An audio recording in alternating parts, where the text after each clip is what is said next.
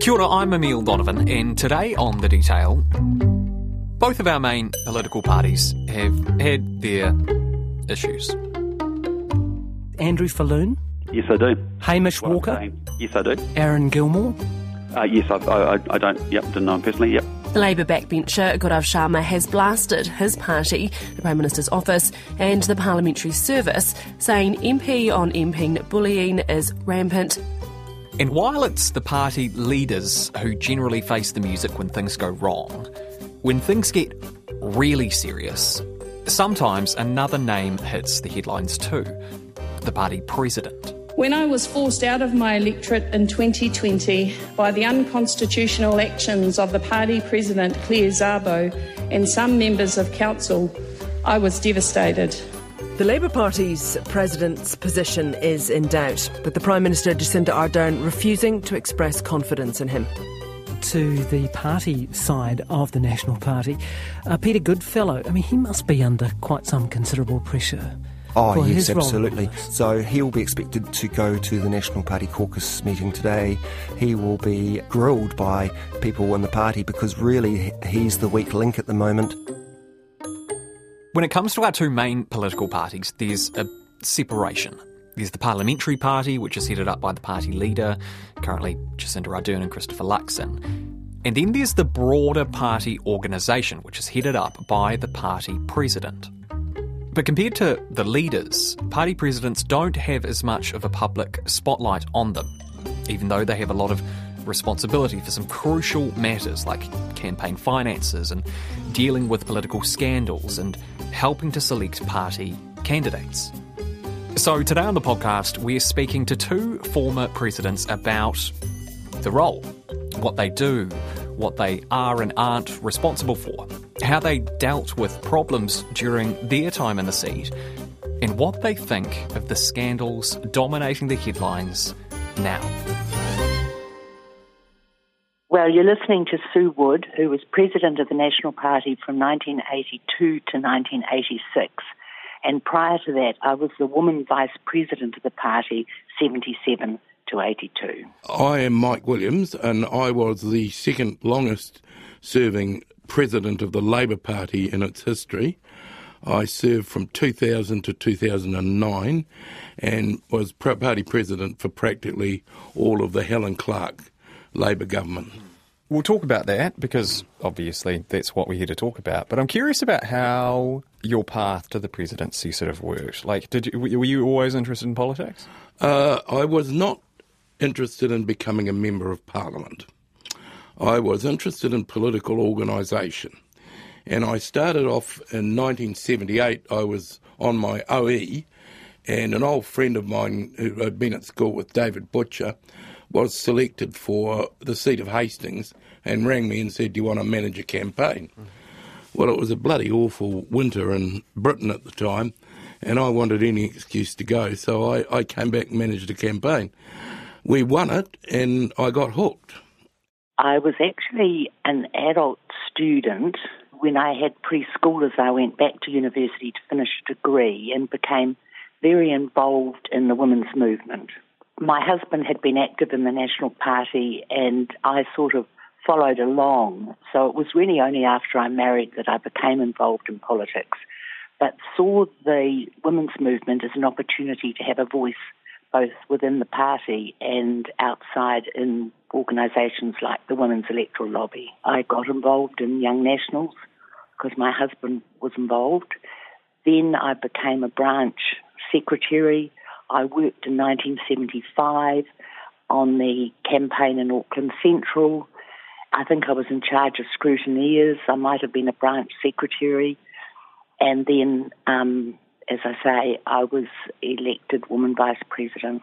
When did the idea occur to you that you could be president of the National Party? Uh, that was in the latter stages of my woman vice presidency when I was very well known throughout the party and I was asked to um, stand. Thought about it, and I guess I was also driven because there were so few women holding senior office. Here's the former National MP Marilyn Waring talking about her time as an MP The photo there is taken at the first meeting of the government caucus after the 1978 general election. So I'm the only woman in that caucus for the next three years. In fact, from 1975 to 1981, I'm the only woman MP in the North Island. So I think I was also feeling a responsibility on behalf of women to take up that challenge. I was headhunted by the Australian Labor Party. And what they were interested in was how computers, which were quite new in those days, could affect uh, campaigning. Uh-huh. And I had been really quite a pioneer of that. And I came back and started a business.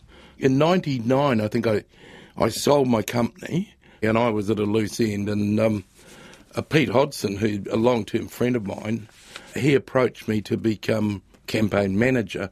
And frankly, I jumped at it. I was at a loose end. It was an unpaid job. And of course, uh, we won the election, 99. And then within a year, you're party president. Yeah, well, Bob Harvey was president in the year that we won the election, but in 2000, I, I succeeded him as party president. I was approached by Helen Clark to become party president. What does the president do? What are your roles and duties? Right. There are three fundamentally important functions that you are responsible for on behalf of the membership of the party. The first is you're responsible for the party's finances. So you're responsible for the, for the raising of the funds, the investment of the funds, and the expenditure of the funds in an election year. Secondly, you are responsible for upholding the rules and constitution of that party. And thirdly, and most important, you are responsible for the integrity of the candidate selection process, which in effect is the future of your party. The president of the Labor Party really does four things. First of all, you chair the governing council of the Labor Party, which is called the New Zealand Council. And that is the final court of appeal of the Labor Party. If there's any problems, that's where it's settled. Secondly, and most importantly, you uh, chair all of the panels that select candidates. And the other thing you do, and the president can be quite crucial in this, but it's also shared with the general secretary, who's the, the paid administrator, is fundraising. Yeah, that was only three things, but uh, that's neither here nor there. Sue Wood was National Party president during the first past the post era. There were no list MPs then. So the candidate selection process was very different from how it is now.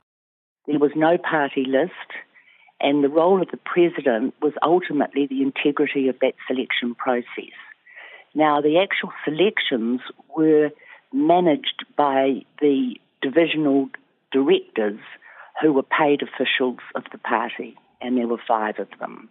So they were responsible for administering the selection, and the president was responsible for the integrity of that process.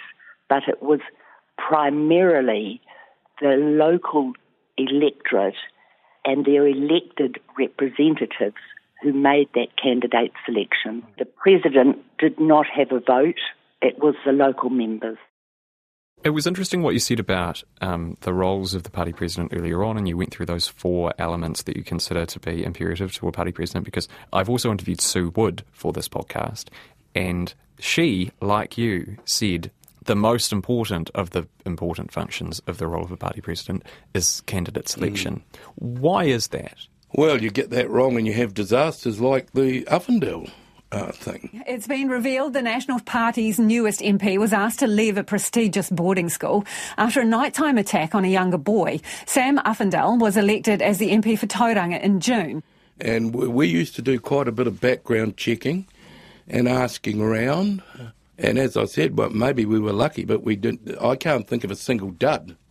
Well, I mean, you did have a minister who bought porn on his ministerial credit card. Who was that? It was Shane Jones. Oh, Yeah, well, that. No. The movies, yeah, I stayed in hotels a lot, etc. I can't recall what exactly they were: drugs, sex, rock and roll. But I'm a movie buff, but I don't ever have a habit of. Were they? Were they the adult type of movie? Sorry, I don't. I don't recall, mate. Yeah. Well, well, hang on. You don't recall? Yeah, I, I, I watch a lot of movies. I'm a movie buff. Is it possible they were pornographic movies, Mr. Jones? Well, I won't rule it out, but I can't remember. I actually selected Shane initially. Yeah, he got out of that reasonably well, didn't he? But I mean, he compared with beating the bejesus out of a, you know, eleven-year-old boy. Or Understood, understood. I guess that, that, that is that is an interesting area, though, in the sense that, like, I mean, you did still have to deal with some personnel issues, didn't you? you had, Oh, you- absolutely. You, had things. But mostly, you would never have heard of them because they were dealt with behind closed doors. Well, tell me about some of them. Um, well, I prefer not to. Give me one. Give me one. Okay, um, a senior official in a in a an electorate was exposed as a pedophile, and uh, that I, I just Gee. fired him. Yeah. And of course, it was all because of suppression of names. Uh, no one ever knew about it, but See, this is interesting because, I mean, is that your call? probably not. But um, I did it, and I got away with it. I've been thinking about this, and I will give you one example because it was quite tragic. Um, the Member of Parliament for Tauranga, um, Keith Allen, was very unwell. He was a serious diabetic and unfortunately was drinking as well. And there was an incident where he was found wandering from Parliament to wherever he lived. And it was a major scandal because he was clearly disorientated. Filmed by television one night, stumbling home from Parliament full of drink and medication. A tragic Keith Allen was soon dead. And I, with the support of the leader, Rob Muldoon, we agreed that he needed to be looked after and he needed to be basically taken out of the pressure and the heat at the time. So I arranged for a local businessman in Tauranga to um, help he and his wife leave the country for a break. So I did that quietly behind the scenes with um, the leader of the party. You mentioned earlier on that you were the first female president of the National Party, uh, and this is in the sort of early to mid 1980s. Did that present difficulties? In what way? In that you are a woman, the first woman, and a young woman indeed, in what I understand to be a very sort of male dominated environment. Yes, correct. Difficulties. Um, yes, I attracted huge media attention, and also I think that the middle aged men I worked with were in part a little shocked that the party had selected me, and there was a bit of adjusting to do. But that was adjusting on both sides because when I look back, I was quite naive on a lot of fronts. What do you mean by that? Well, I'll give you one example. I didn't realise that people lobbied to get knighthoods, and and I used to get letters. I hadn't even heard of the word gong in those days, and it was, what do you do with this? it was it was that sort of thing. You know, I just didn't realise that. Um, I grew into the job, put it that way, but I was a tad naive. begin. What about in terms of your relationship with the party leader? Because, I mean, you're the president. Uh, the the leader of the National Party is the leader of the National Party. What what is the nature of that relationship like? Close working relationship, respectful of each other's roles. Remember, when I chaired the council of the party, when I chaired the executive of the party, the leader would sit beside me. It was my meeting, and he had a voice, but if there was ever a vote, he had one vote. The leader of the National Party during your presidency was was Rob Muldoon. Did you ever clash with him? Yes. It was after the 84 election, it was a major clash. Hmm. And he subsequently blamed me and the party for that failure, and it became very bitter. But I should tell you that after the 84 election loss, I had a party conference to run two weeks later. Hmm. Nobody thought about this. Yeah.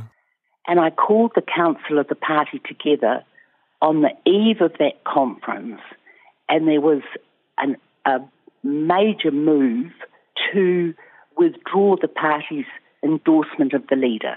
It was a fierce debate. Rob roughed me up before, threatened me, and I said, basically, you have to trust me. I'm in the chair. Hmm. So very humiliating for him to sit through this ferocious debate. And in the end, I spoke before I put the vote, and I spoke against the resolution to withdraw the endorsement. That mm. caused few friends by the wayside, but I knew that I had to, one, run a conference, and two, we had to get through this, and three, that the parliamentary wing had to determine the leadership, not the organisation.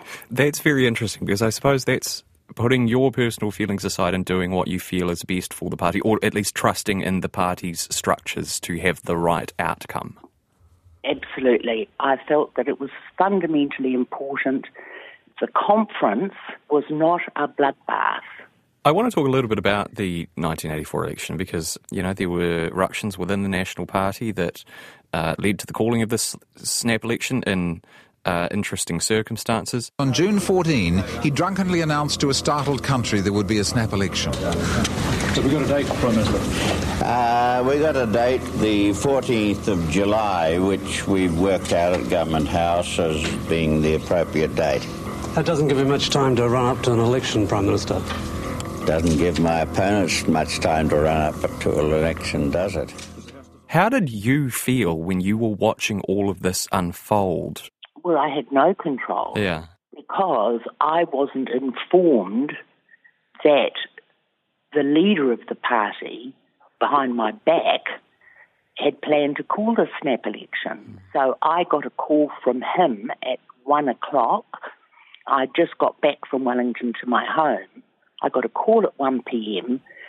from Rob to say, I'm ringing to inform you that Marilyn Waring has withdrawn from caucus and from select committees. And I said, Do you want me to talk to her? Which I did frequently because they didn't communicate. I said, Do you want me to talk to you? He said, I am informing you as president and hung up. I came down because I was concerned, one, about Marilyn, and two, I wanted to find out what was going on. So I was not informed. And he then said, Call the caucus. And they met to resolve to have an election. I was not at that caucus meeting. Were you deeply unimpressed? Deeply unimpressed, and I said, You will lose. Really, you knew? I'd said, I knew then. I said, You will lose this election. Because I knew the state of the party. And I rang, I went up to Rob's office because he had a, there was a um, little private room off his office. And I got on the phone and rang the treasurer. I said, How much money have we got in the campaign fund? And he told me. And I said, We're not spending one cent more. You left in 2009. That is a year after Labor lost an election. Did you know you were going to lose that election? It was on the cards. Could you feel it though? Uh, yes, you could. And also, you know, I can remember there was uh, an outbreak of mis- what could only be called misogyny. I drove around Southland and there were cars with stickers on that read Ditch the Bitch. But also, you'd have to give credit to John Key. He presented himself as successful, moderate. You know, Brash was too extreme. Um, and, you know, it was time for a change. What does that feel like? Is there a feel? Because I, I guess you don't really have much, if any, power in that situation, right? Like No, all, of, all of your decisions have already been made. That's right. Um, although you, in my situation, I was also the campaign manager. Yeah.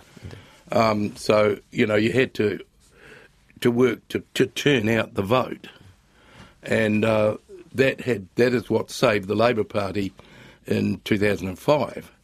It couldn't quite get there in 2008, but not that far away.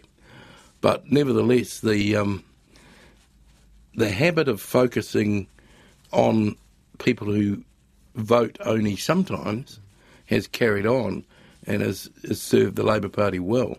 I took advice. I have a mentor, a political mentor in Australia, and when we were defeated, I rang him and I said, uh, We've been beaten. What do I do? And he gave me three very good pieces of advice. He said to me, Well, you didn't get beaten by much, but this is what you've got to do. Get out, at, resign at the first possible opportunity, let the next generation have a go. And that was good advice. I was worn out. It's hard work, you know, and you've been hard at it for nine, ten years. Uh, the second piece of advice was find something else to do.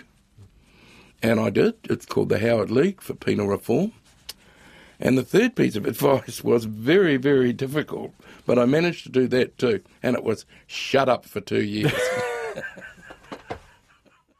So, just finally on this, bringing it into the, the here and now, the National Party has, you know, it's been doing well in the polls lately, but there is this issue of candidate selection, and that's something that you were talking about earlier in terms of a crucial duty of the, the president. I don't know how, how deep you want to wade into all of this contemporary stuff, but what is your take on all this? Is this an issue that National has faced over the past few years, do you think, candidate selection and the systems that are in place to ensure the integrity of candidates? I'm deeply, deeply concerned, and I think there are another number of contributing factors. I think one is that I could rely on the local electorate to know the candidates well. They tended to be from the electorate. In fact, what was called carpetbagging, people sort of swanning in and say, Look, aren't you lucky? Here I am, was in the main frowned on. You were part of the community, they knew you. That's changed significantly now. A number of them, you know, the sort of mistakes that have been made are in part a result of weak electorates, not a lot of members, not really knowing who these people are because they're not one of them from their community, and two, obviously, due diligence failing. Now, that's a generalisation. That's not always the case. I understand. It's a generalisation. So that is, is clearly um, something that's got to be sorted out. I'm still a strong supporter of the decision being made by the local electorate because, after all, it's the local electorate and that, those members who'll be working for that person, who'll be doing all the hard yards, who'll be raising the funds, who'll be putting up the billboards. You know, that's it's their candidate. It doesn't belong to anybody else.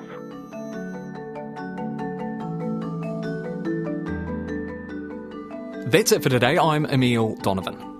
The Detail is public interest journalism funded through New Zealand On Air and produced by Newsroom for RNZ. You can get us downloaded free to your mobile device every weekday from any podcast platform. Today's episode was engineered by William Saunders and produced by Sarah Robson. Bonnie Harrison is our associate producer, and thanks to Sue Wood and Mike Williams. Mā te wā.